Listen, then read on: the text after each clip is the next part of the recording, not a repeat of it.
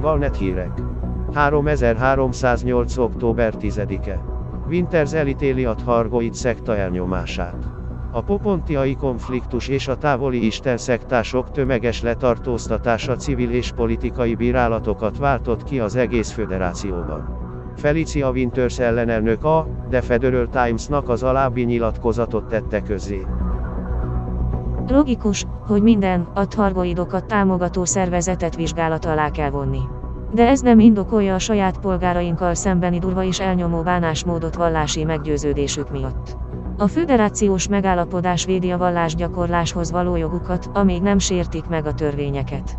A Föderációs Haditengerészeti Hírszerző Hivatal azzal vádolta a szektát, hogy titkos anyagokat terjesztett, és károsította az antikszenó műveleteket. Követelem, hogy a bizonyítékaikat osszák meg a legfelsőbb bírósággal, hogy jogi döntés születhessen. Felszólítom továbbá a kongresszust, hogy utasítsa el az államtitkár javaslatát a távoli Isten rendjének betiltására. Ez nem más, mint egy szemérmetlen kísérlet Hábzön elnök fogyatkozó hatalmi bázisának alátámasztására.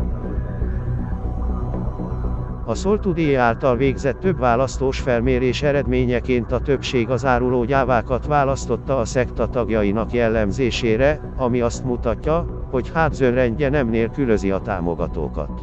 A Federal Free Press közvéleménykutatása azonban azt sugalta, hogy sok polgárnak nem tetszik, ha ellenséges cselekedeteket hajtanak végre megtévesztett, de alapvetően ártatlan emberek ellen.